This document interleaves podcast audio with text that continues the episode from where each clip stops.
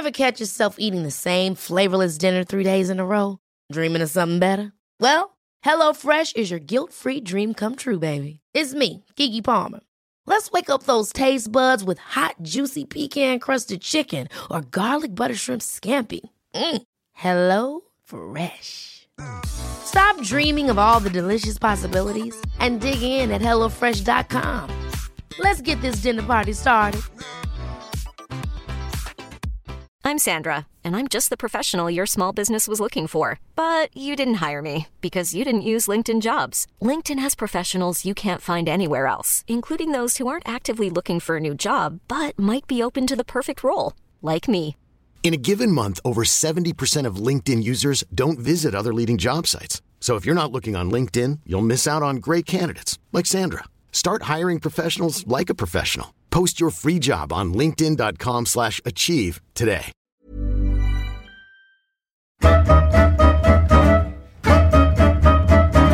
Han heter Torbjörn Westberg och är forskare i spelintelligens vid Karolinska institutet i Solna. Han har mätt bland annat Xavi och Iniestas spelsinne. Dessutom är han utbildad psykolog och pastor. Är det någon skillnad på kvinnor och mäns spelintelligens? Skiljer sig spelsinnet mellan anfallare, mittfältare och försvarare? Går det att träna upp spelsinnet? Detta får du svar på i veckans Holmgren-möte. Vill du komma i kontakt med mig så går det bra via Twitter, Niklas understreck Holmgren, eller Facebook-sidan Holmgren möter, hemsidan niklasholmgren.nu eller Instagram holmgren.niklas. Torbjörn Westberg, forskare, KI.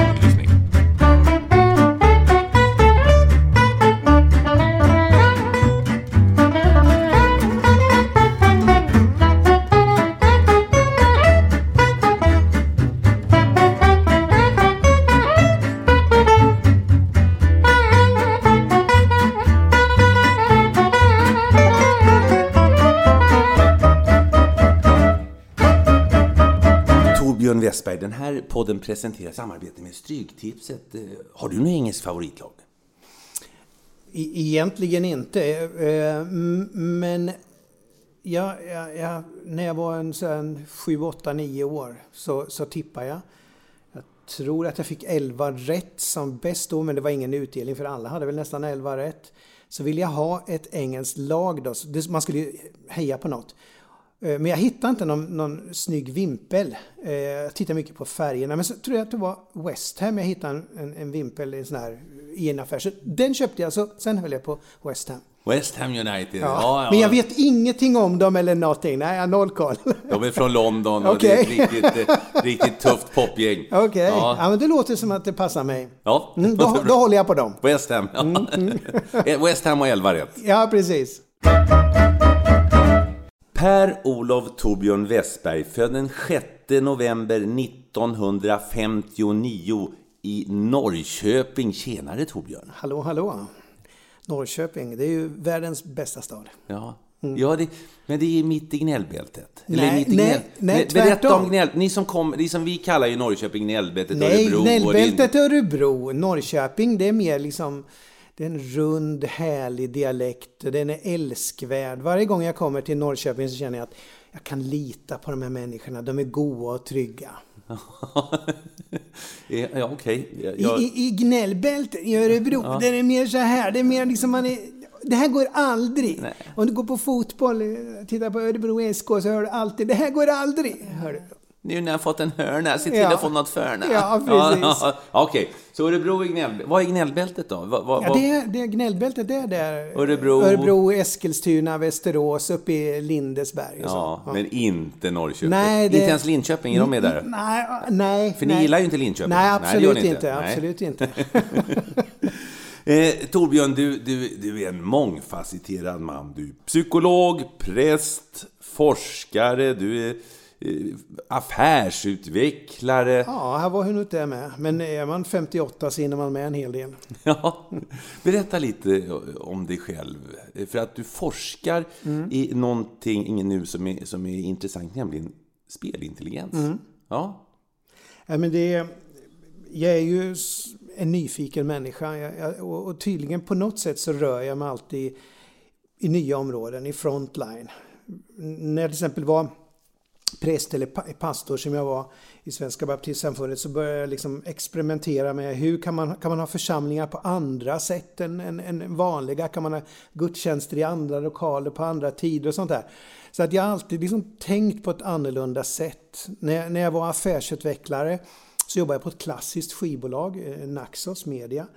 Och då plötsligt en dag kom jag tänka på, tänk om vi skulle göra någonting klassisk musik och fotboll och då kom jag på, ja men vi gör Svennis klassiska favoriter till exempel. Det, det, det, hade de lite svårt att förstå då inom kulturvärlden, men kanske också inom fotbollsvärlden. Mm. Men, men just det här att tänka, tänka nytt, det, det, det, präglar mig. Och det är där jag även befinner mig idag som forskare på Karolinska institutet på, som hjärnforskare. Varför har det blivit så? Varför, vill, varför gillar du att testa gränser? Jag vet inte. Alltså, så här, generellt sett så tror jag att det, man är sån bara. Man, man föds sån. Eh, kanske min uppväxt också påverkade. Eh, mina föräldrar gick isär tidigt på 60-talet och, och, och, man var ju på den tiden inte skilda. Alltså, man skilde sig inte på den tiden. Så jag var nog det enda skilsmässobarnet på skolan. Det var någon slags överlevnadsinstinkt att försöka ta sig fram mm. i tillvaron. Och det, det, är nog sånt som shapar mig. Men jag tror inte det är miljön som har gjort mig nyfiken. Jag föds med de här generna. Min morsa nu som är 86 år, alltså, eh, hon är ju dement nu, eh, tråkigt nog då, men hon var ju liksom, så fort det fanns datorer så var hon först med datorer och först med sms och alla sådana grejer. Ja, ja. Så att jag, jag, tror det ligger i generna. Vad arbetade mamma och pappa med? Eh, morsan, hon, hon har alltid jobbat på bank. Eh, och farsan, han var brandman. Mm ja. Och eh, det var väl via farsan som jag hamnade in på något sätt i, som barn i det här fotbollsintresset. Eh, han var brandman, eh, satt liksom, och brandstation ligger ju nästan vägg i vägg med idrottsparken. Eh, Eh, när det var match så eh, stod ju ofta brandmännen om de jobbade uppe på taket. De kunde bara se halva plan men de kunde ändå liksom följa med. Eh, och när det var match så tog ju farsan med mig dit och ibland var han brandvakt på matcherna och han kunde referera dem. Och dessutom så var det ju så att flera av brandmännen var ju spelare i IFK Norrköping. Så man fick ju träffa dem så här eh, eh, Uffe Jansson som till exempel var en ytter som var en av mina favoriter. Sådär, få sitta i knät hos honom och sådana saker. Det, var, det, det skapade ett, ett, Det här var mina gudar. Det var mina gudar i IFK Norrköping. eh, och du hade en egen fotbollskarriär till du var 13, vet du? Ja, ja mm. kanske till och med jag var 14, 14. 15 där. Ja. Eh, eh, ja, alltså jag var jättesnabb. Ja. Det var det som var, kan man säga, jag var snabb. Eh, kanske i östra Östergötland som jag bodde då, då så var jag på 60 meter kanske jag var snabbast på gymnasiet. Sen om vi skulle springa längre var alltid någon långskank som, som kom före. Men det där utnyttjades i fotbollen då jag spelade i Mjölby Södra. Mjölby Södra? Ja, så var det. Ja. Eh, så man använde mig då på, på, eh, man helt enkelt bara spelade bollen över backlinjen och jag sprang in och tog den och sköt i mål. Så det var så det var. Du var en målskytt. Jag var en striker. Ja, det ska bli det är intressant ja. med, med tanke på det vi ska komma till. Intelligensen hos eh, forwards, mittfältare ja, och, ja. backar så småningom. Ja, ja, men, men sen tog det stopp. Sen tog det stopp utifrån fotbollen då. Ja, ja. ja. Vad hände då? då? Nej, men det, var, det var ballar. Det verkar som att man fick bättre med tjejer om man spelade rock. Så jag, jag började bli med, med musiken istället. Du var med musiken, ja. ja. eh, vad var favoritämnena i skolan förutom idrotten då? Nej, men Alltså, id, ja, ja, men idrott var... Alltså, Vissa, eh, var idrott min favorit? Nej, men, nej, men, men du var ju snabb ja, och du spelade ja, fotboll så ja, du ja, kan ju inte haft det jobbigt hade, på idrotten. Jag hade, jag hade femma i gymnastik. Ja. Så det var, men men, nej, men jag har alltid varit så vetgirig. Alltså alla samhällsvetenskap. Jag hade, jag hade jättebra betyg. Ja. så var det. Ja, du hade lätt för dig? Ja, nej, där. Men jag är dyslektiker. Så att läsa och skriva, det kunde jag inte alls. Nej. Det, jag fick lära om mig det svenska språket när jag var ungefär 35. Eh, så här. Engelska har jag lärt mig efter 50. Ja. Så att eh, jag... Men det är min nyfikenhet som har drivit mig. Ska man vara forskare och ska man publicera artiklar, då måste man lära sig språket. Ja, ja men hur var det att vara dyslektiker på den? Idag är det ju, idag är det ju inga konstigheter. Till och med vår kung är ju dyslektiker. Ja, men, ja. Men, men, på den tiden var det lite hysch-hysch? Ja, alltså jag, jag, gick, men jag gick i läsklinik alltså ifrån... Jag har aldrig haft en vanlig svenska lektion under hela min skoltid. Alltså från årskurs 1 till årskurs 7 så gick jag på specialklinik och la sådana Palinspel tror jag det hette. Fick hålla på. Ja, ja. Men sen när vi kom till åttan så vägrade jag att gå iväg eh, så att säga. Ja. Så, så var det. Men, men jag läste böcker och förstod ingenting. Men jag läste och läste och fortfarande förstod jag ingenting. Jag har nog gått igenom... Eh, Hur kändes det då? Alltså, var, det inte lite, var det inte jobbigt för självkänslan att läsa och inte förstå, men de andra läste och förstod? Jag har aldrig sett det så. Jag har hela tiden... Jag, nej, jag tittar inte så mycket på andra, utan bara att jag ska kunna det här. Vad, andra kan inte spelar ingen roll, men jag ska förbättra mig. Så ja. var ja. ja. Men ändå, det är ju en tuff resa. Du får ju, ja, ja. Det ja. Du fick ju, och hur kompenserade du då? Ja, men det är nog min perception. Alltså jag har ju mätt min egen perception. Ja. Den, är, den, den är bra. Ja. Mm. så att det var, alltså jag lärde mig allting utan till. Jag lyssnade och så fort så, så fastnade det och så kunde jag. Mm. Ja, intressant. Ja. ja. men det jag märker nu idag, till exempel, det är många forskare, eh, kollegor till mig, jag ska inte nämna namn då, men som, som har höga positioner inom forskningsvärlden, de har också varit dyslektiker. Eller, ja. Du, vad hände med rockkarriären då? Ah, det, det, det, det, var några år. Det var några år. Hade ni någon hit? Nej. Vad nej. hette bandet? Nej, det, vi, vi, vi lämnar det. Vi lämnar det. eh, och sen i, i gymnasieskolan. Mm. Eh, vad hade du för planer då? Um, alltså jag växte ju upp eh, med bara morsan då. Ja. Eh, farsan var borta vid den här tiden i bilden. Så jag letade mycket liksom förebilder och då var det en engelsklärare som var manlig och honom gillar jag. Och dessutom så hjälpte han mig att börja ändå kunna prata lite engelska. Ja. Även om det var... Så att då ville jag bli lärare. Så under många år så var målet att, att liksom bli lärare. Eh, nu blev jag inte det utan sen så var det en annan manlig förebild som var, som var pastor då. I, i, då hette det nog Svenska Missionsförbundet. Som jag såg och då bestämde jag mig för att jag vill bli pastor istället. Så började jag läsa teologi. Mm. Ja, var då någonstans? I... I, idag heter det nu ska vi se, Stockholms teologiska högskola heter mm. det. Mm. Det, det ligger... Ja, jag åker sov där. Ja, mm. ja, precis. Mm. Så där, där har jag gått. Mm.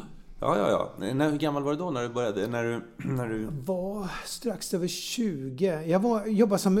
När jag hade gjort lumpen, eller vapenfri tjänst då, så kom jag tillbaka eh, hem och visste inte vad jag skulle göra. Eh, men då var jag faktiskt musiklärare i tre år. Mm. Så att jag jobbade på olika högstadieskolor i Mjölby, i Mantorp. Uh, stormtrivdes med det. Uh, sådär. Men sen så var det den där med teologin då, så då började jag i Åkeshov där då. Kan ha varit 21, något sådär, 21, 22. Ja, men hur, alltså, det är ju ändå ett stort steg att börja läsa, läsa till präst. Du måste ju ha fått någon... Eh, alltså, hade du, din mamma jobbat på bank och pappa... Ja, alltså, ja, du hade ju inga naturliga ingångar. Det var inte så att pappa var i Missionsförbundet eller nej, nej, nej, nej, nej, precis. Du, nej, nej, det är ändå ett ganska stort steg. Ja, men morsan skickade mig till kyrkan. Eh, hon var väl orolig att jag skulle bli ett eh, sån här vanartat barn, eller att det skulle Alltså när jag växte upp då ibland sådär på, När man var skilsmässobarn så var det väl antagligen så här varningssignal. Det här kan bli liksom, det här kan gå illa för det här barnet. Alltså så som det sociala funkar. Så jag skickades ju på sommaren ut och bo på bondgårdar. Ja. Eh, sådär. Man, men, Lite kolloliknande? Ja, ja, precis. Men jag var liksom sänd ut på ordning och reda på mig. Och morsan skickade mig till kyrkan när jag var tonåring för hon var liksom, du måste lära dig liksom eh, ordning och reda så att det går rätt för dig. Ja. Så, på, så där hamnade jag lite innanför kyrkan, ja. Ja, men ändå. Är det skillnad till att sedan också börja läsa till... till... Ja, men det, det är väl den här kombinationen utav liksom, dels det där med nyfikenheten jag har med gränser och det gränslösa. Mm. Eh, att, och, och, att jag är väldigt hängiven det, vad jag än håller på med. Så, så ska jag liksom nå max utav det. Och, och, och, då skulle jag väl bli max pastor så att säga ja. då, då i, i, i det. Ehm, så jag, jag, går in för det jag håller på med. Ja, ja. Men är, är, du präst eller är du pastor? Ja, pastor, pastor. är jag. Jag brukar säga präst därför folk liksom så, men, men, men, men jag, jag, jag är pastorsvigd inom Svenska baptistsamfundet. Nu finns det, de har nog gått samman olika frikyrkor ja. då. Något, jag har inte kontakt med det så jag vet inte. Och det var du i 12 år? Mm. Och sen sadlade du om? Ja, sen sadlade jag om. Eh, någon gång, hur gammal kan jag vara? 35 eller något sånt där. Så bara känna att mm, det här går inte, jag, jag måste göra någonting annat. Och då så, så fick jag reda på att de behövde någon som packar skivor på ett, på ett lager. Eh, och då började jag packa skivor där för de behövde en extra, någon som hjälpte till och, och, så. Så att jag, jag packade skivor där i några månader. Var, var vi i Stockholm? Nej, nu är vi i Örebro. Nu är vi i Öre- i Örebro? Ja, nu är vi i Örebro. Ja, ja, ja, ja. okej. så jag, jag, jag packade skivor där och jag packade så bra och sen frågade de om jag ville bli säljare sen efter jul. Och sen så sålde jag så bra så sen frågade de om jag ville bli affärsutvecklare och liksom ja, skapade det. Så att i slutet när jag jobbade på Naxo så jobbade jag med framtiden. Alltså hur ska musik förmedlas i framtiden? det är roliga då visst, alltså man hade på känn att det skulle bli mobiltelefonen. Men man visste liksom inte.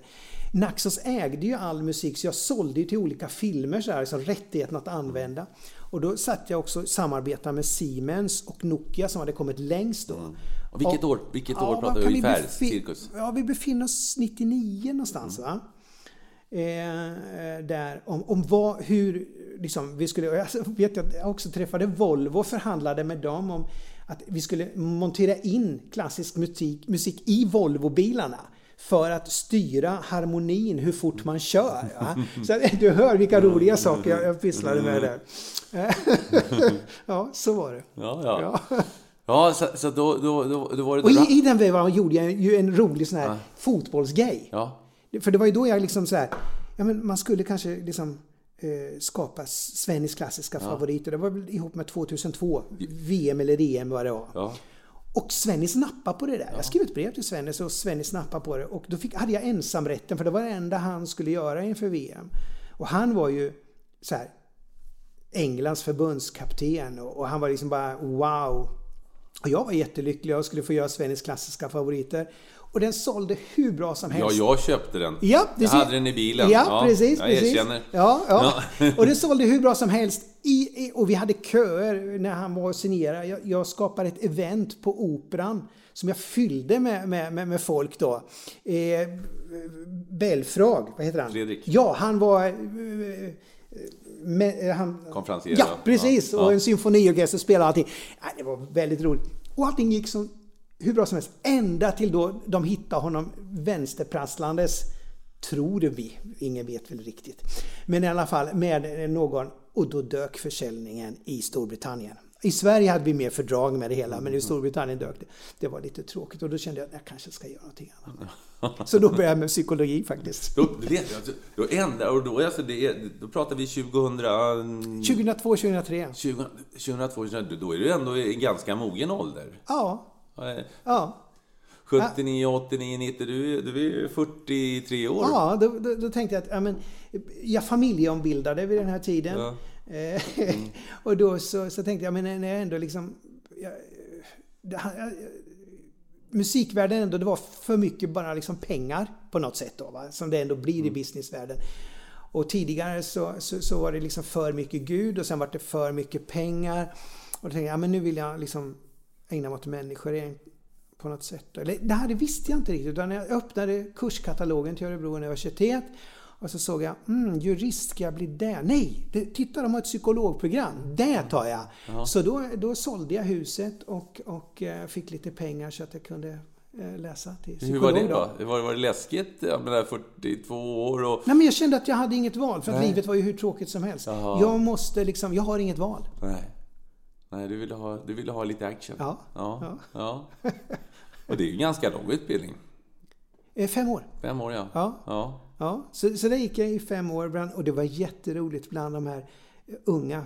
Jag, jag, var, jag var faktiskt inte äldst, jag var tredje äldst. Eh, men bland de här eh, ungdomarna då.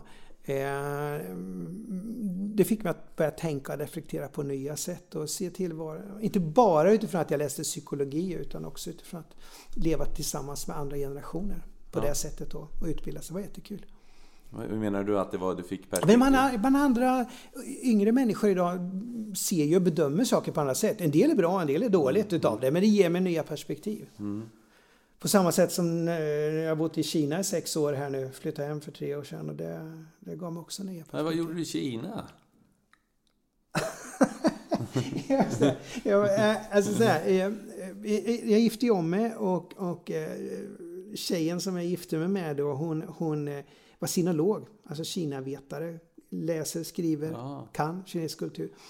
Så blev hon utsänd av regeringen som, som operativt eh, ansvarig för migrationsfrågor. Så jag hängde på. Ja. Och sen började jag jobba åt olika företag där borta som psykolog med rekrytering. Och kliniskt också, behandla människor terapeutiskt. Mm. Mycket amerikaner. Mm -hmm. Okej. Okay. Mm. Hur var det att bo i Kina då? Det, det, vänd på allting i Sverige. Mm. Alltså precis tvärtom. Det är helt annorlunda. Och det har också varit nyttigt att få perspektiv på tillvaron. Det, var, det, var, det var väldigt diplomatiskt svar. Hur var det att bo i Kina? ja, precis. Som du upplevde ja, det. Ja, men så här, det är jättespännande med, med eh, att leva tillsammans med eh, Alltså den utländska, alltså vi svenskar om man säger så, eller amerika, alltså vi västerlänningar som man säger, de, de är ju cowboys. Mm. Framförallt i Shanghai, jag bodde tre år i Peking och tre år i mm. Shanghai. Alltså de, de, är cowboys. Och de är ju så lika mig då i det att vi frontiers, va? Vi, vi vill liksom... Så det finns sån här... Man inspirerar varandra att våga nytt. Mm. Eh, som var väldigt fascinerande, som jag tyckte om. det. Och man uppmuntrar varandra. Det fanns ingen sån här liksom avundsjuk eller bevakande utan hela tiden uppmuntra varandra, hela tiden sporra varandra. Våga nytt i det du står. Ja. Så det var spännande. Kineser generellt sett, det är en annan kultur som jag mycket känner mig främmande inför. Det är märkligt, ett kommunistiskt land som det heter, men jag har aldrig sett sån e- egoism som, som i det landet. Ja. Så det, det finns en annan sida av Kina. Var det någon skillnad, tycker du, på, på Peking och Shanghai? Ja, det är det. Det är en, jätte, det är en jättestor skillnad. Eh, båda, båda Kina, men olika Kina. Liksom. Mm. Peking är det traditionella Kina samtidigt som alla, alla på något sätt gör som de vill därför alla på något sätt hävdar att de känner någon i partiledningen. Polisen vågar inte ingripa. Det, det är mer liksom High Chaparral i Peking.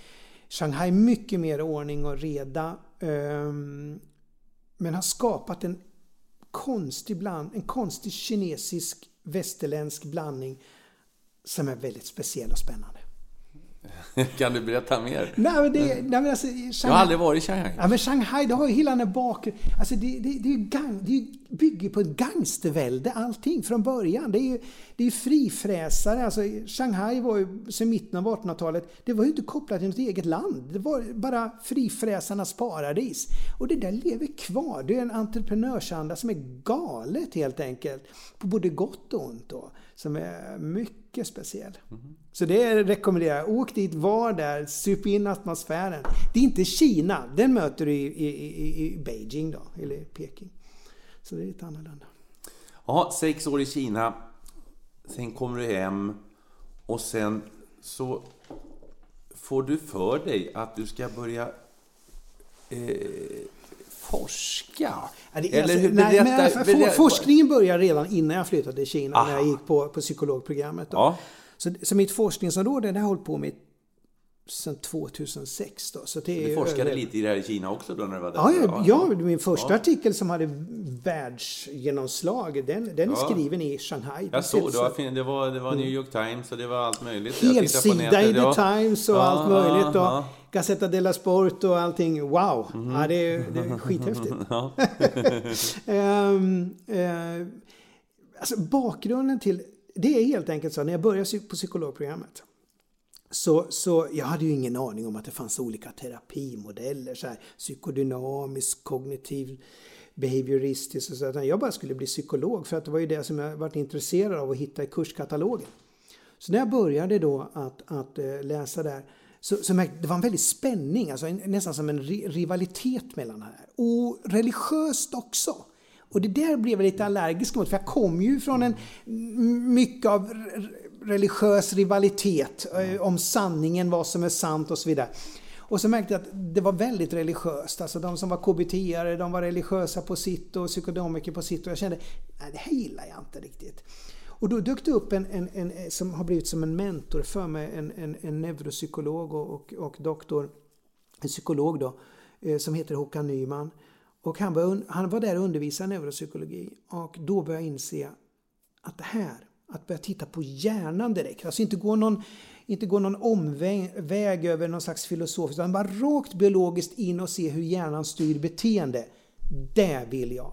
Så jag sa till Håkan Nyman då, du, jag vill, när jag gör min praktikplats, när jag gör min eh, PTP, alltså det som är AT jämfört med läkare, då vill jag göra det hos dig. Och det fick jag. Så, så hamnade jag på, på Karolinska och började liksom parallellt med min utbildning också fördjupa mig i, i neuropsykologi av ja, Sveriges bästa eh, eh, neuropsykologer. Då. Så det är jag jättetacksam för att, att, att Håkan öppnade dörren för mig mm. på det sättet.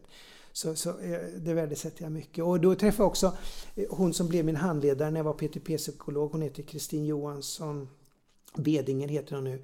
Eh, hon har betytt jätte... En ung tjej, hon är fortfarande ung. Mm. Men hon är så hängiven neuropsykologin och de har lärt mig det som jag sen kunnat vidareutveckla. Men Torbjörn, vad häftigt.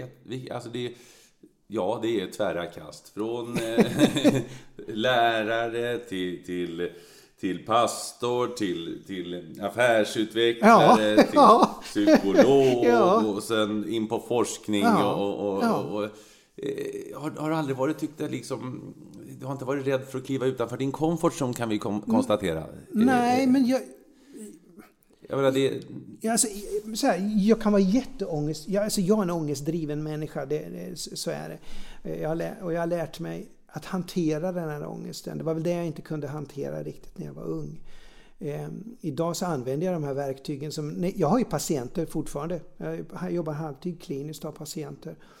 Eh, och, och, där har jag lärt mig mycket av att samma teknik som jag lär mina patienter använder jag själv. Så att, är jag ångestdriven? Ja, jag är ångestdriven. Det är, en, det är en överlevnadsinstinkt. Men jag klarar inte av att ha tråkigt. Mm. Vad, vad, säger du till... Alltså lite kort bara, jag förstår att vi inte har tid att berätta, men lite kort. Eh, det är många som har ångest av olika ja, former. Hur, ja. hur, har den liksom sådana här lathundar, korta grejer att göra för att liksom...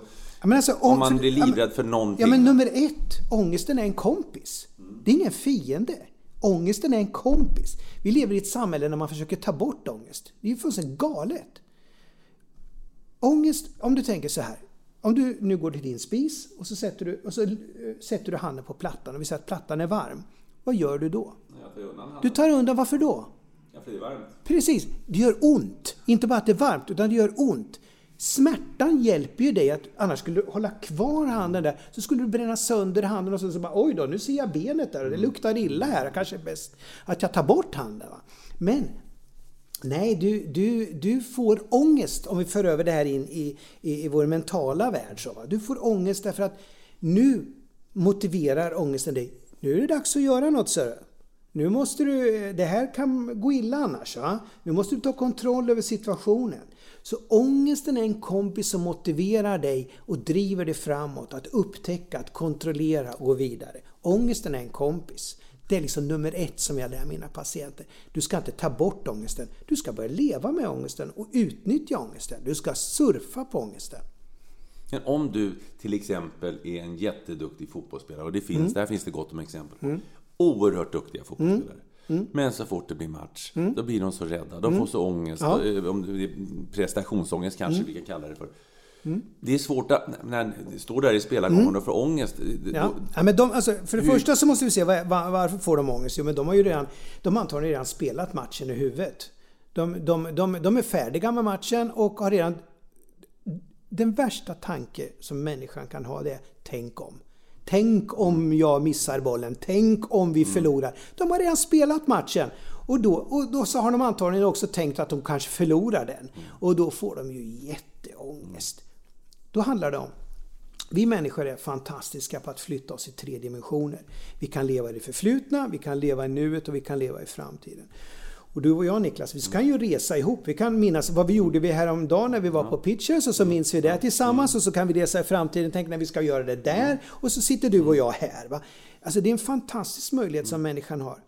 Nu gäller det för den här fotbollsspelaren här, det är helt enkelt han får träna att börja fånga nuet. Det är så jag tränar mina patienter.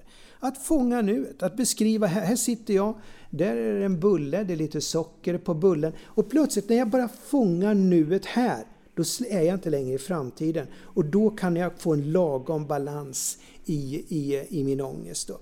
Till exempel, jag lär jag kan lära fotbollsspelarna att ja, börja beskriv spelaren du som står framför dig. Ja, han har röda byxor. Att på något sätt, alltså, mm. man flyttar mm. över det mentala till nuet. Inte att jag har förlorat matchen. Nej, man kanske bara tänker, åh vad han ser stor och stark ut den där backen. Ja, då, han men, kommer säkert sparka benen ja. av mig. Ja, förstår du? Ja, och nu är, det, nu är det intressant. För vad du gjorde nu, det var att du la in emotionell mm. beskrivning. Mm. Stor, stark. Nej, utan du beskriver bara väldigt så här, han är 1,85. Eh, hans mungiper hänger neråt. Alltså du hela tiden börjar beskriva tillvaron ifrån objektiva fakta, inte emotionella. Jättebra att du gav det påpekandet. Det är precis så jag tränar mina patienter. Mm.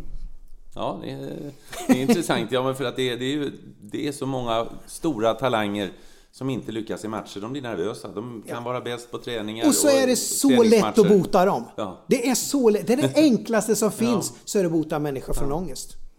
Det var ju det var Torbjörn Nilsson egentligen som förde in, eh, som tog hjälp av en psykolog. Och hans karriär tog ju fart ordentligt efter det. Så att, eh, ja, det, det, det, vi ska ju komma in på det här, men mycket fysiskt har vi lärt oss. Det går att mm. bota knäskador mm. nu som var, som var, ja, som ödelade karriärer. Du kommer tillbaka efter några månader. Mm. Men, men finns det, känner du mycket mer att göra med det mentala? Nej, Ja, ja men det var, var bra att du lyfte mm. upp det begreppet. Om, om, om, du kommer ihåg häromdagen när, när Vito, mm. eh, som är talangscout nere i Malmö FF, när han presenterade som han såg liksom vad fotbollen vilade på. Mm. Så pratade han om det fysiska, som mm. du associerar till nu. Han pratade om det tekniska. Mm. Han pratade om det mentala. Mentala är just det som vi pratade om, Torbjörn Nilsson. Mm. Sen så hade han missat det sociala som jag påpekade mm. för honom då. Där har du fyra saker. Men vad är det jag forskar på? Jo, det är spelintelligensen, det som sätter ihop den femte saken, som sätter ihop det här. Mm. Alltså det spelar ingen roll hur teknisk du är, hur fysiskt stark du är, hur mentalt övertygad du är, vilken god samspel du kan ha. Om du inte förstår att sätta ihop det här, konceptualisera det till ett framgångskoncept. Och det är ju det som är spelintelligens och det är det jag forskar på. Den femte, den som är liksom över de här sakerna över hörde ja, ja, ja. ja. Och då är frågan, kan man träna upp det där femte elementet? Alltså, ja, eller, ja. eller är det medfött? Jag vet att du säger att mycket är medfött. Ja. Mm. Alltså... Oj, ja, det, är ju många som blir ledsna nu på mig. Men, men, men så här, ingenting hittills från all forskning som finns visar faktiskt på att det går att träna upp det. Eh, men, jag ska förklara, men däremot inte sagt att man inte kan göra någonting åt det. Eh, det, det, är liksom en stor skillnad. Eh, om du tar vi människor, vi har olika sätt. För att, vad är, alltså vi, vi backar ytterligare lite. Vad är spelintelligens? För mm. det ja, vad är spelintelligens? Mm. Det handlar om helt enkelt det, det består av olika kedjor av informationsflöde. Hur din hjärna tar in information.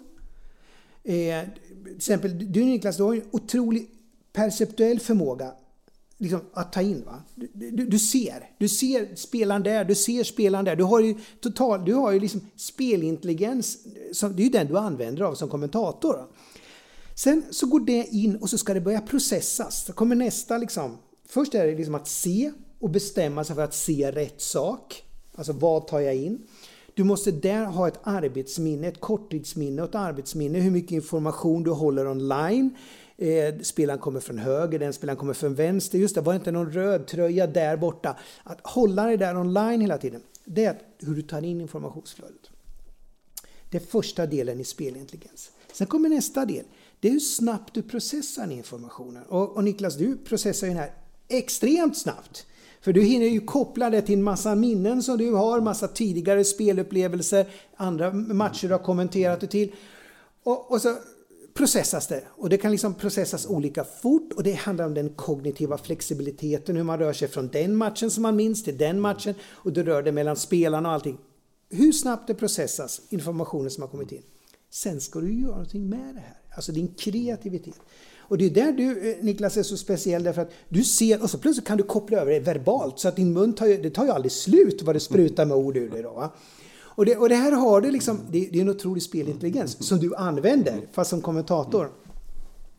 Och, och, och det här, här har du att du gör någonting med det. Och det är samma sak som fotbollsspelarna då. De kan alltså omvandla det här till en kreativ lösning, en kreativ idé som de förmedlar då via sina fötter. Mm. Eh, och sen kommer den fjärde biten och det är när du faktiskt utvärderar i steget, blir det här bra? Och man kan säga hela den här sekvensen från att ta in, processa och göra någonting av det tar 200 millisekunder. Det är spelintelligens. Det låter fort, 200 millisekunder. Ja, precis. Eh, eh, och sen här, går det att mäta spelintelligens? Mm. Mm. Det, det, är ju...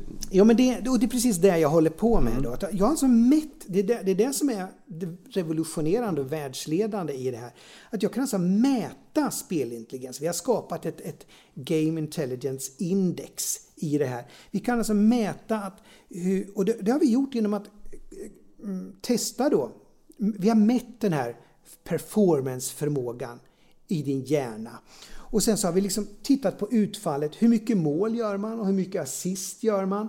Eh, för det är liksom raff data. Va? Vilken, vilken, vilken divisionsnivå spelar du på och sådana saker. Och då ser vi att de allra högsta elitnivån, de har mycket bättre exekutiva funktioner. Det är så det heter i forskningsvärlden. Det som är spelintelligens då. Det heter exekutiva funktioner. Omedvetna, omedvetna beslut? Det är eller? omedvetna beslut, men det är inte instinkt. Det här är jätteviktigt att komma ihåg. Instinkt är liksom andningen, hjärtat, sexualdriften. Det sitter i det man kallar reptilhjärnan. Det här är det som skiljer oss från de flesta andra djurarter. Det ligger längst fram i frontalloben.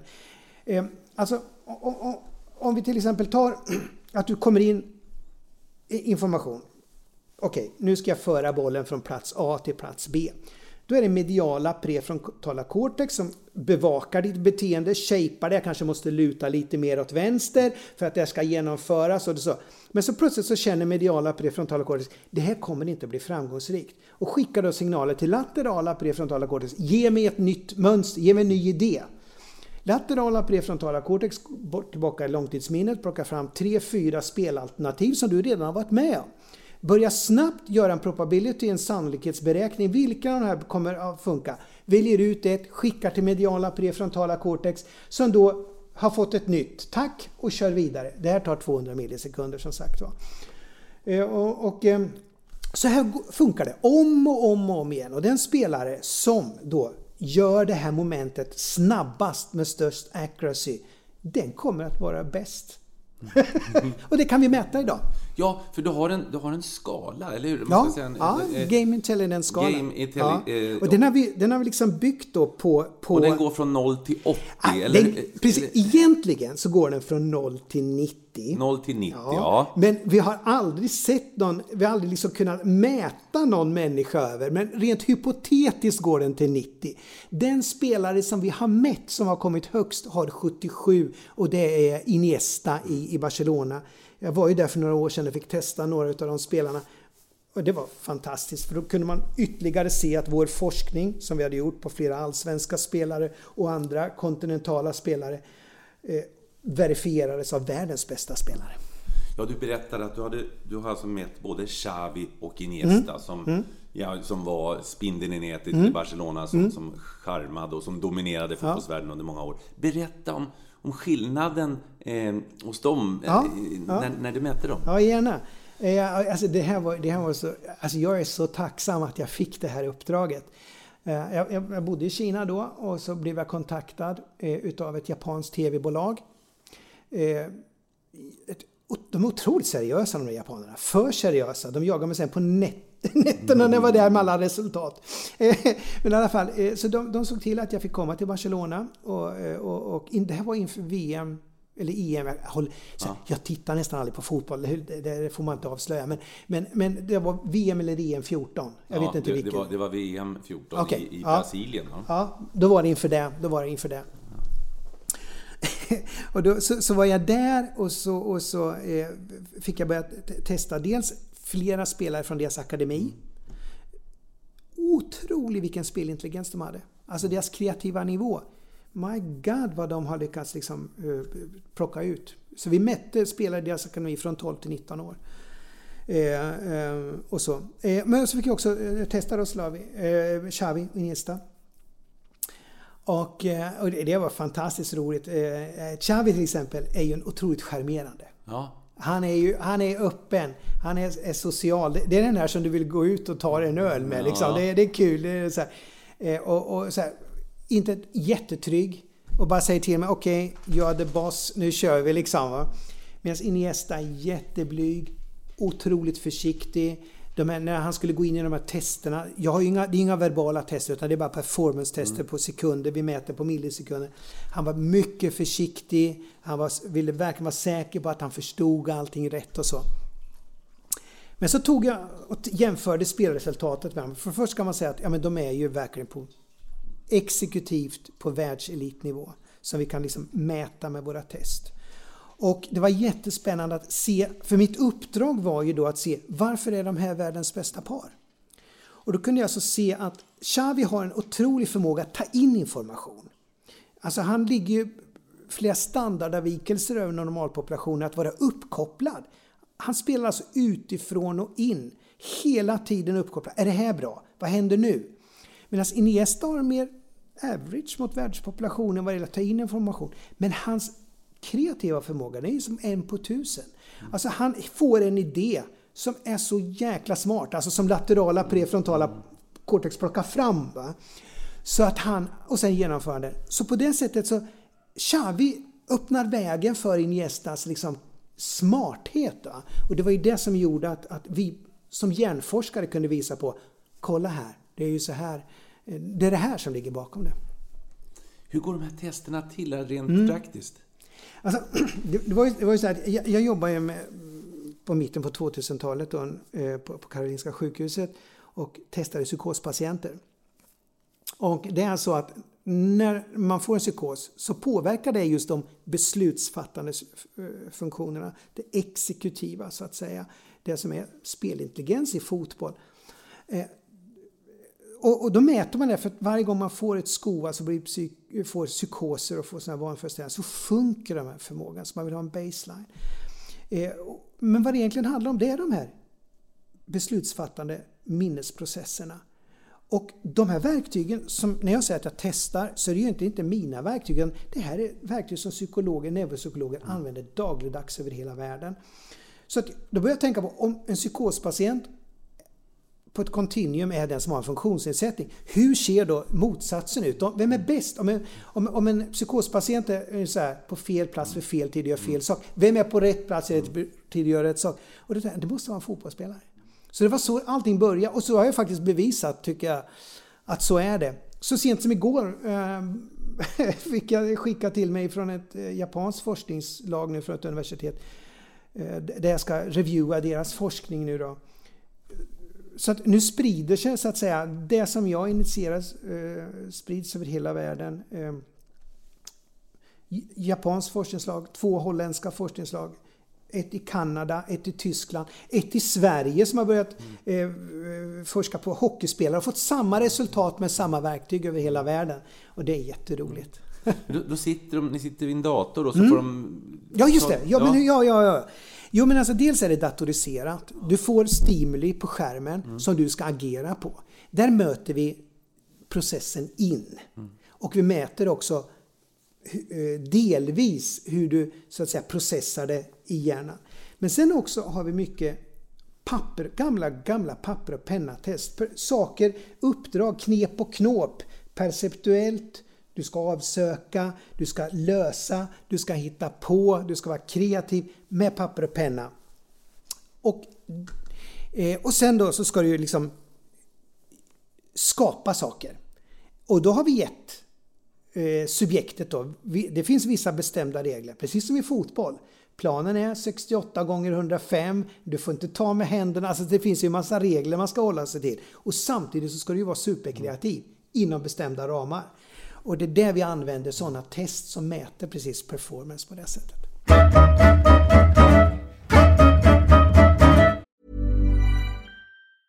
Hi, I'm Daniel, founder of Pretty Litter. Did you know cats tend to hide symptoms of sickness and pain? I learned this the hard way after losing my cat, Gingy. So I created Pretty Litter, a health monitoring litter that helps detect early signs of illness by changing colors, saving you money and potentially your cat's life. Pretty Litter is veterinarian developed, and it's the easiest way to keep tabs on your fur baby's health right at home. Go to prettylitter.com and use code ACAST for 20% off your first order and a free cat toy. Terms and conditions apply. See site for details. I'm Sandra, and I'm just the professional your small business was looking for. But you didn't hire me because you didn't use LinkedIn jobs. LinkedIn has professionals you can't find anywhere else, including those who aren't actively looking for a new job but might be open to the perfect role, like me.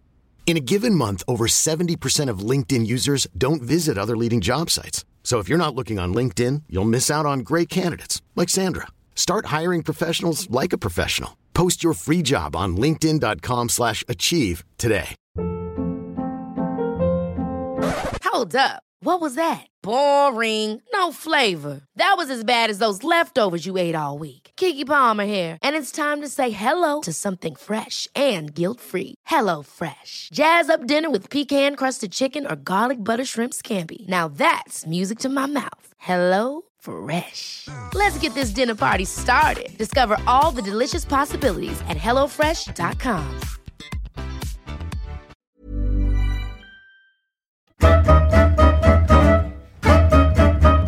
Och nu har vi en intressant fråga. Är, det, är spelintelligensen lika eller olika för en back, mittfältare eller forward? Ja, så här, det är ju det på generell nivå. Och, och nu, nu, nu, nu är det så att bokförlaget påminde mig om igår kväll faktiskt att vissa saker får du inte berätta. För det är så att jag släpper en bok i mars Jaha. tillsammans med eh, DNs journalist Thomas Lerner. Som är, var som spökskrivare men han har bidragit så mycket så han kommer också stå med som författare.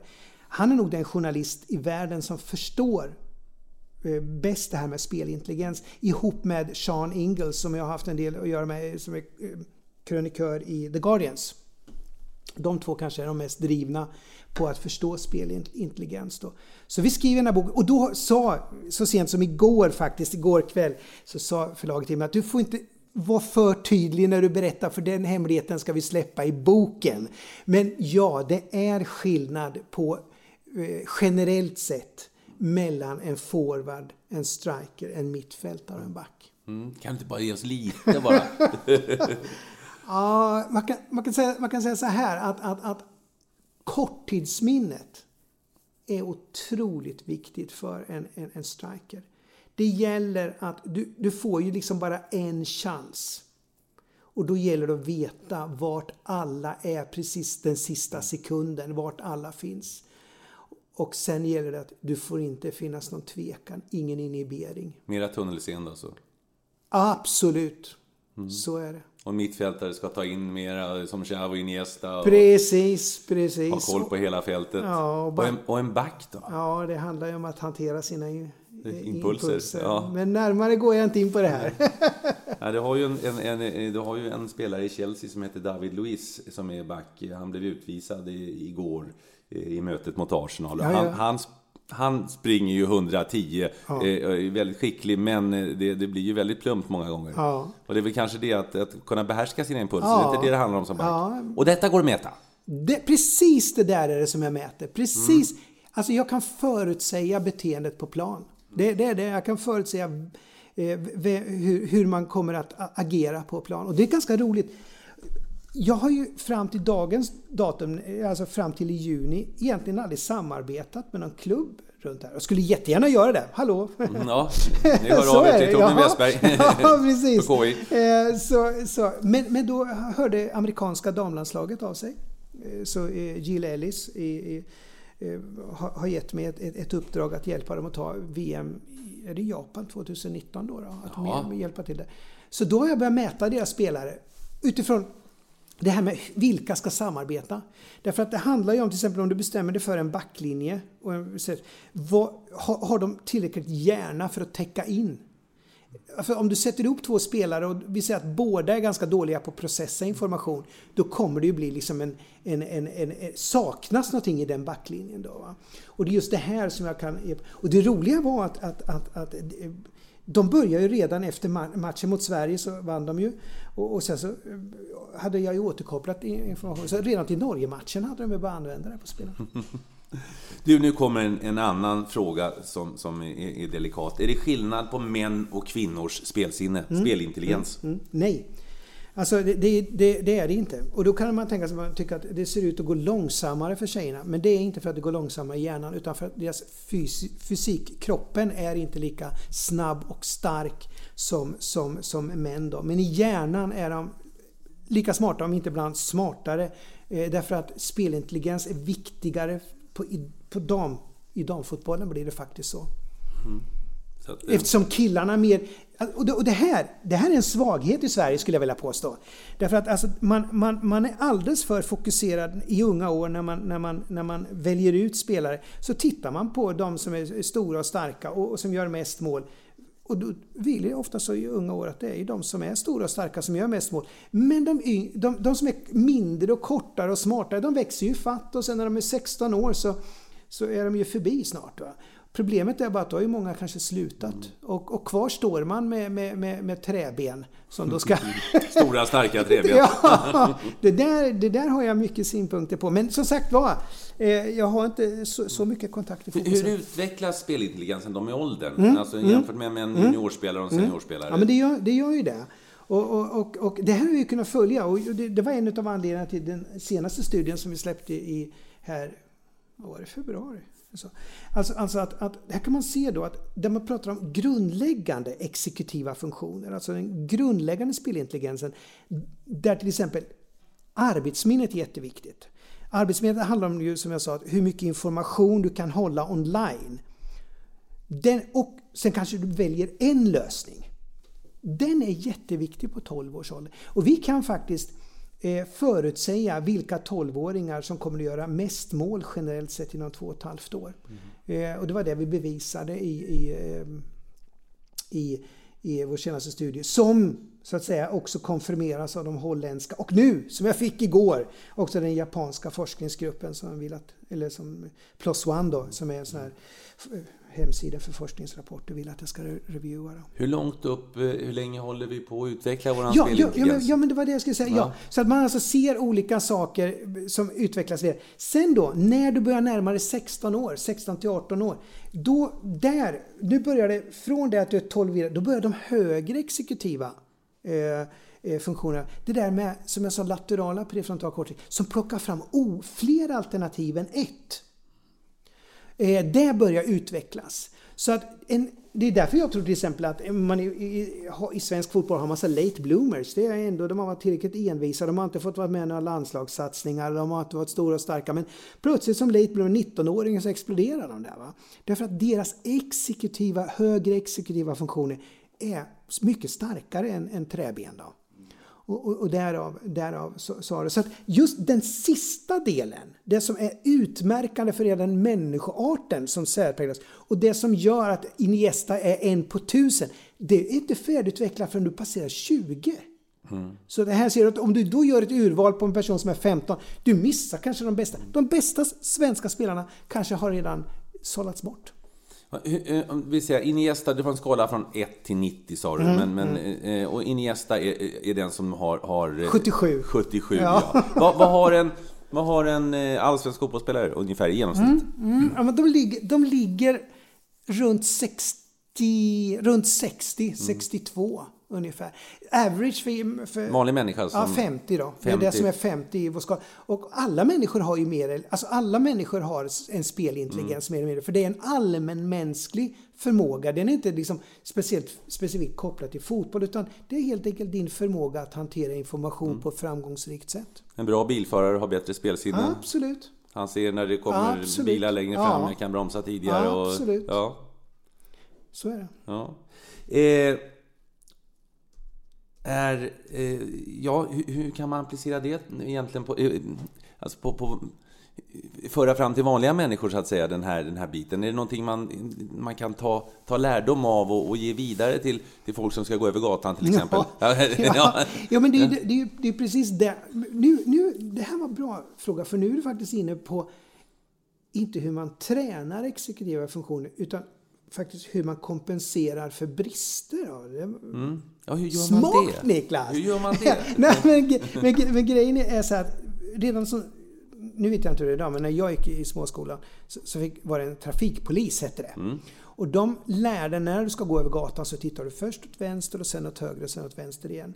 När vi är i London så gäller det att det tvärtom. Det står ju tydligt Ja, på gatan där. Det är jätteläskigt. Ja. Jag lär mig aldrig. Nej, ibland, ibland blundar jag springer bara. Ja. och då, och då, och, och, så att den lär man sig egentligen en kompenserande strategi. Att du liksom, eh, för att din, din- din, perception, din processande gör ju det att den regeln får du inte använda om du bor i Kina. Det går inte. Där måste du vara totalt uppkopplad runt om. Alltså börjar du använda den regeln, du vet, mopederna, åsnorna, ferrarisarna som är de kommer överallt på en och samma gång. Va? Så den regeln, nej, inte i Kina. Men i Sverige så ska du använda den. Titta vänster, höger, vänster. Och det kompenserar ju då för att din, du kanske, ditt arbetsminne är dåligt och så vidare. Då. Det där är precis samma sak i fotboll. Du kan ha en viss nivå och det, det är det här som är spännande. Hur använder man, skulle man kunna använda vår forskning väldigt mycket mer operativt? Jo, vet du en spelares kognitiva profil, alltså sin, sin exekutiva profil i det här. Då vet du dels var den kommer till sin rätt, i vilken roll på planen. Du kan också ge kompenserande strategier. Till exempel, jag, jag vet en, en spelare som, som jag, jag testade som i, idag spelar i Allsvenskan, då spelar han i lägre division. Eh, han är en boxplayer, han är en striker. Eh, och och eh, grejen var så att han ju öste in med mål i den divisionen han var. Eh, men rätt som det är så hittar tränaren honom ute på kanten. Och sa in i boxen med det. Och de fick inte in den i boxen.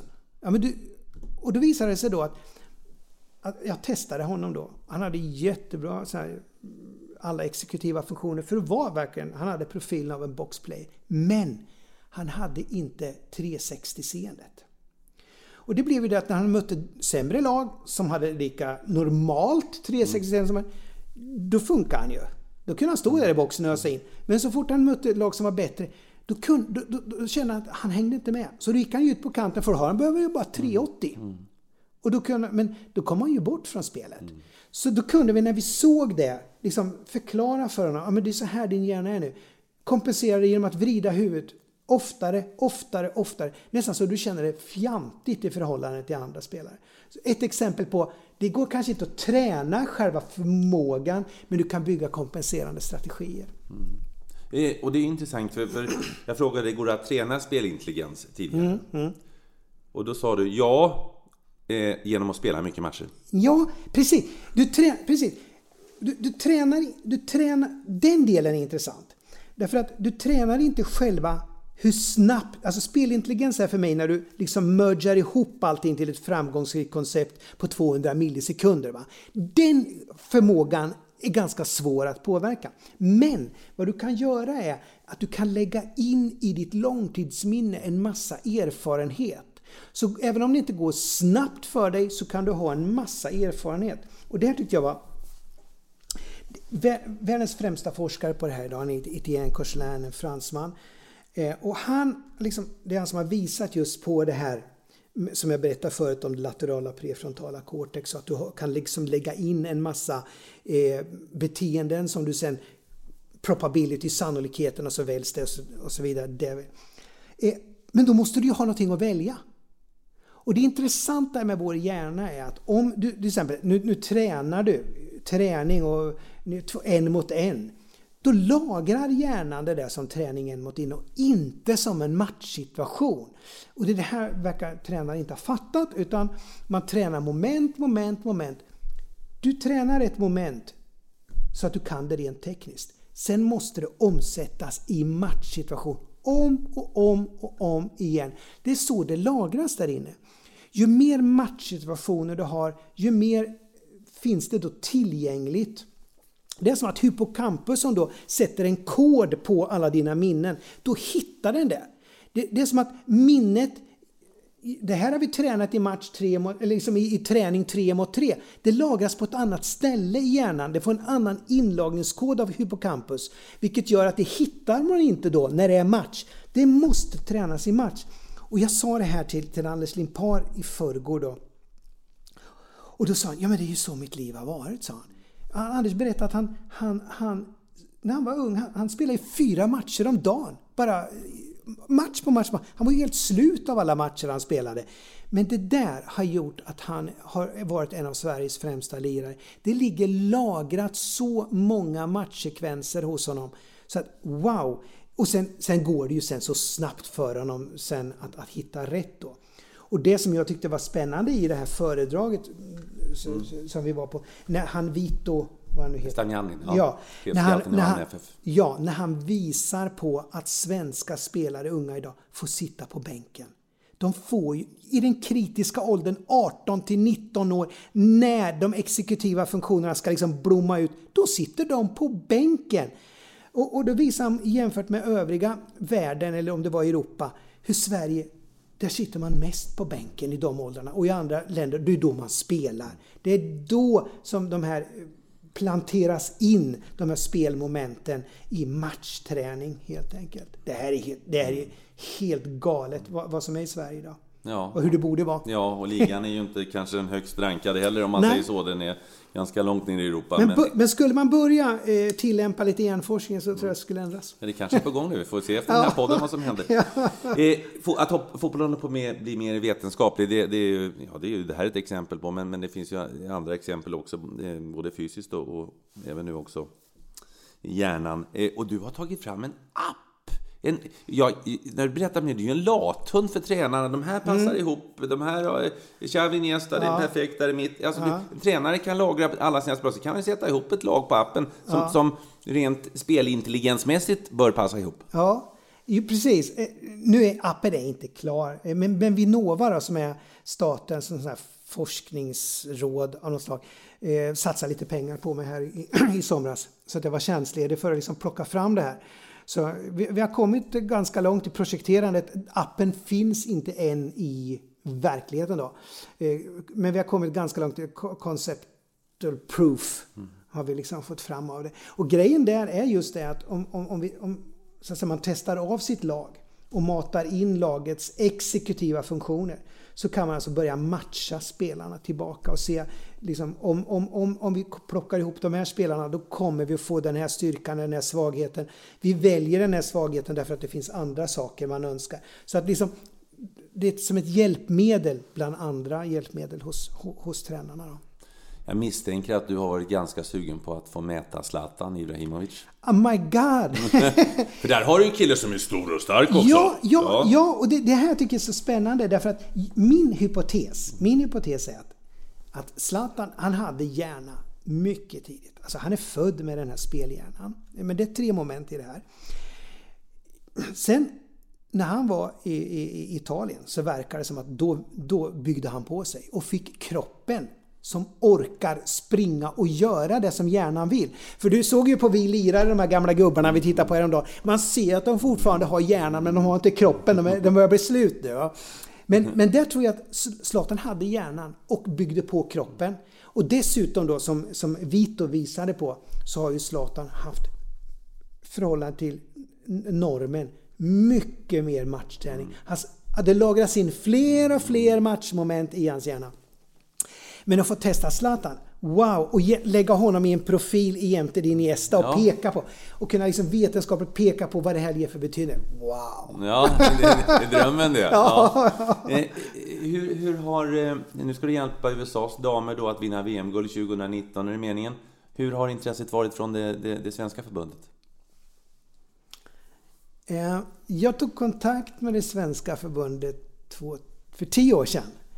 Eh, och ehm, nu ska jag säga att jag var ung och, och naiv. Eh, nu är jag bara naiv. Eh, men men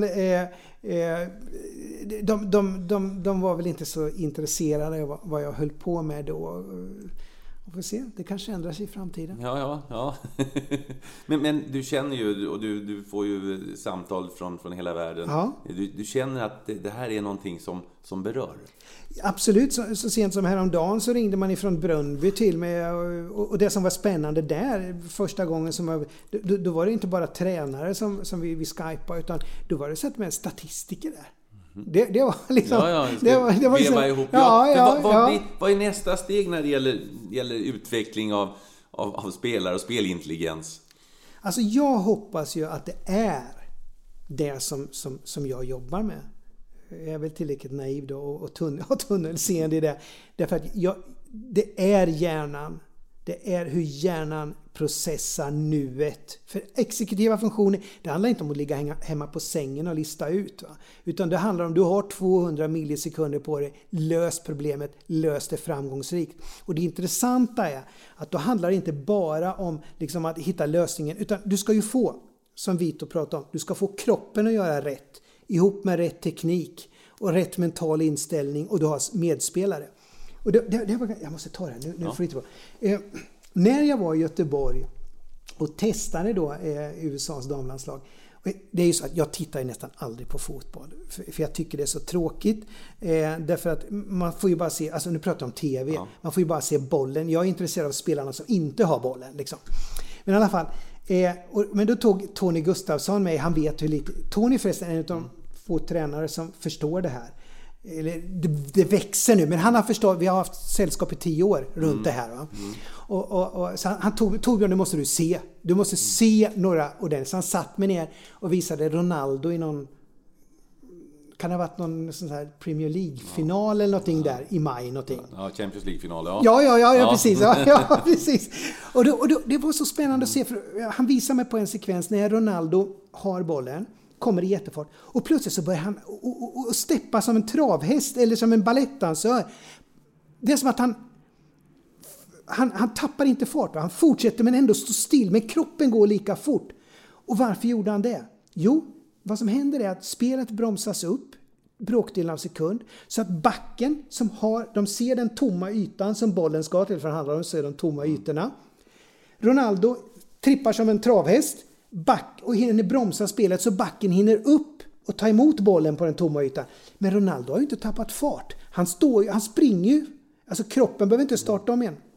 Det här är spelintelligens.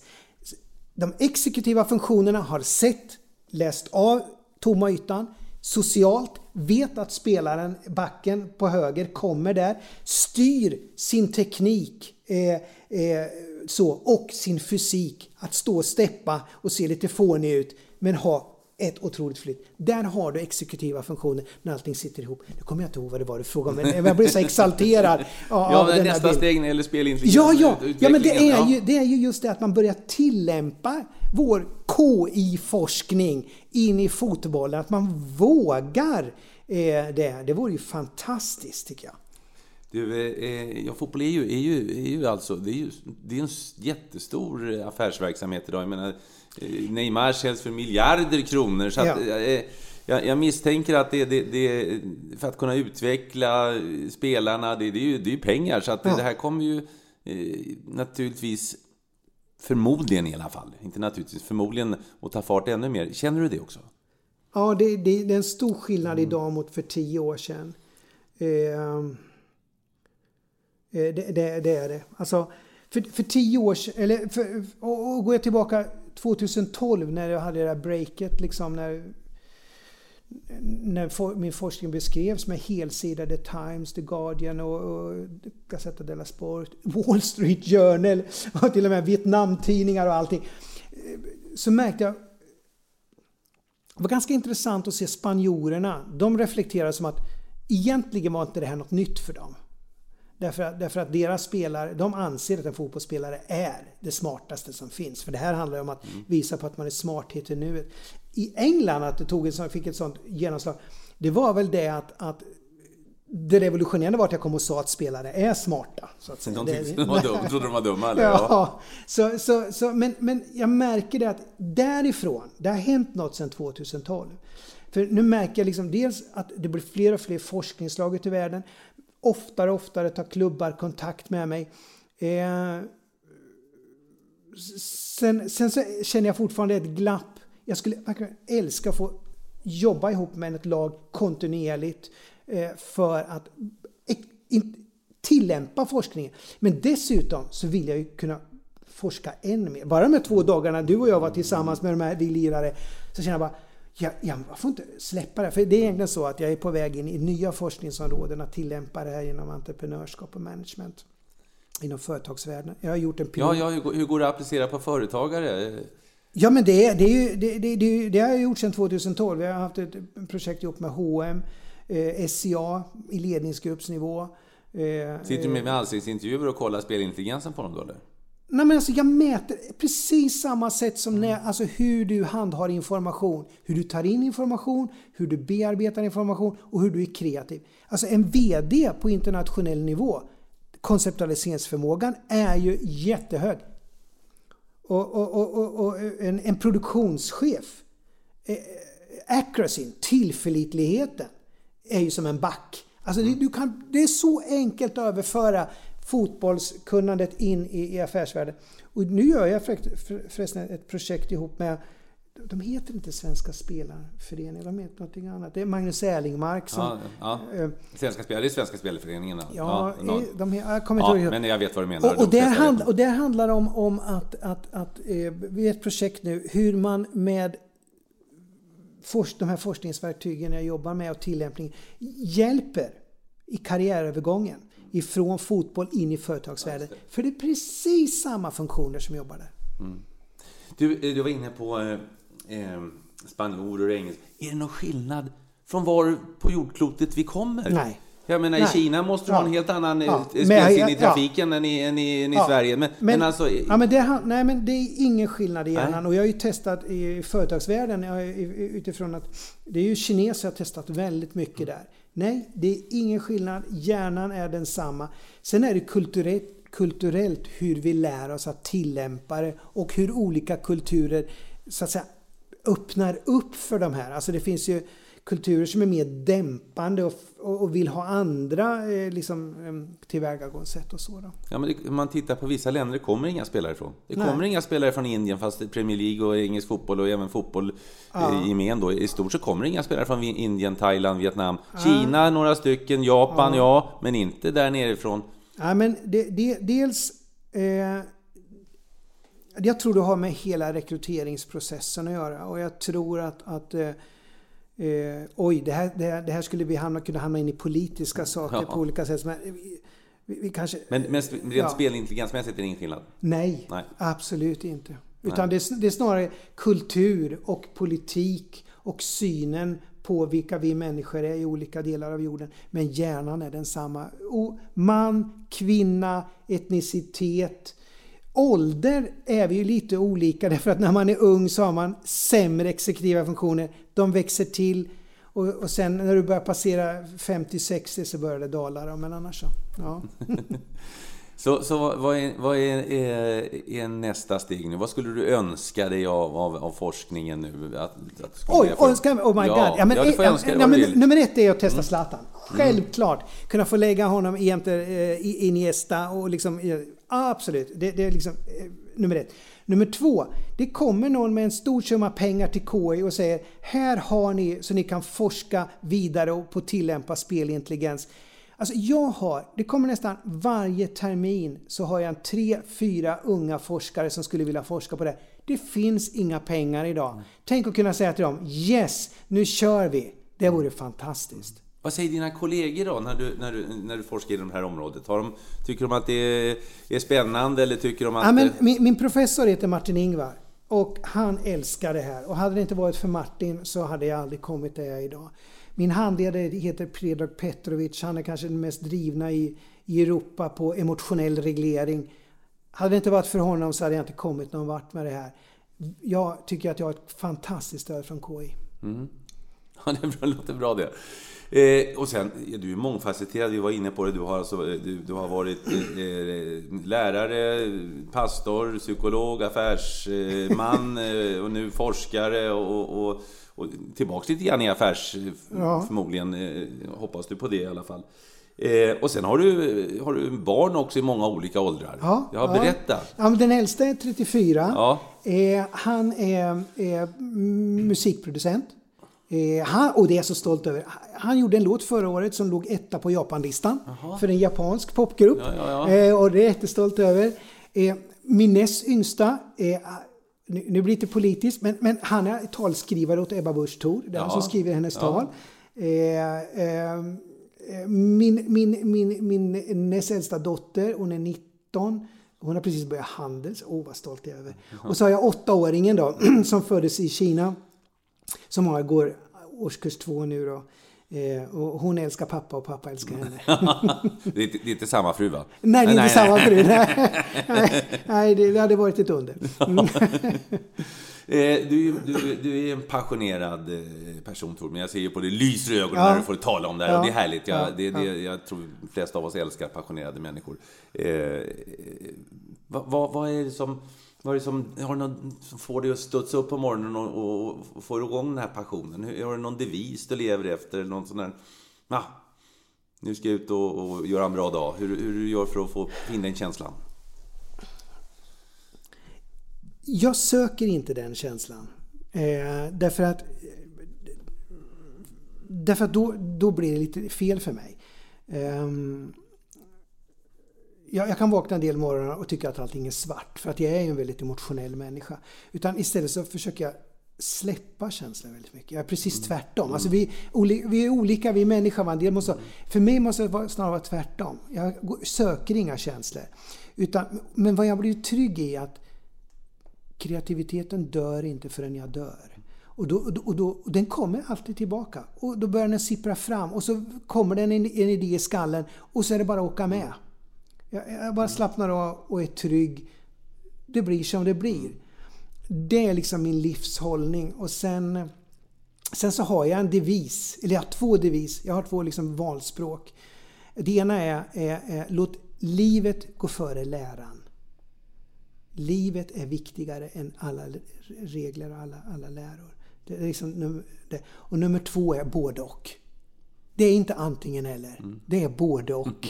Och det, det är det som är mina valspråk och mitt livs mitt sätt. Vad menar du med livet går före läran?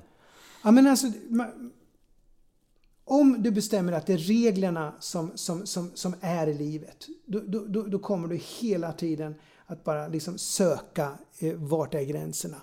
Utifrån liksom att hå- försöka hålla det innanför. Jag söker livet. Livet sätter inga gränser. Nej. Det var bra. Det var stiligt sagt.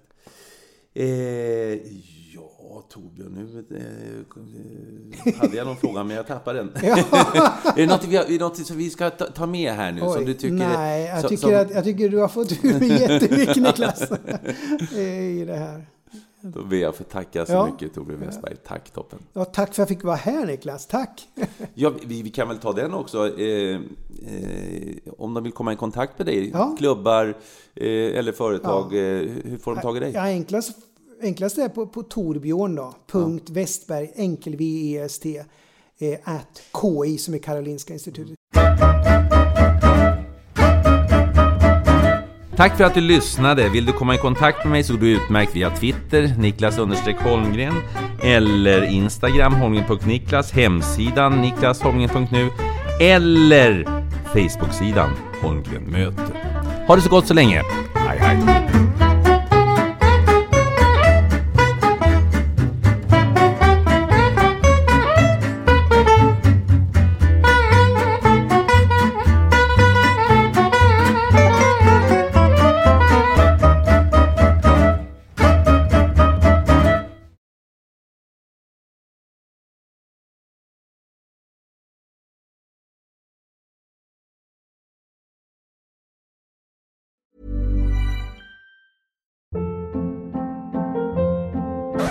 Hold up. What was that? Boring. No flavor. That was as bad as those leftovers you ate all week. Kiki Palmer here, and it's time to say hello to something fresh and guilt-free. Hello Fresh. Jazz up dinner with pecan-crusted chicken or garlic butter shrimp scampi. Now that's music to my mouth. Hello Fresh. Let's get this dinner party started. Discover all the delicious possibilities at hellofresh.com.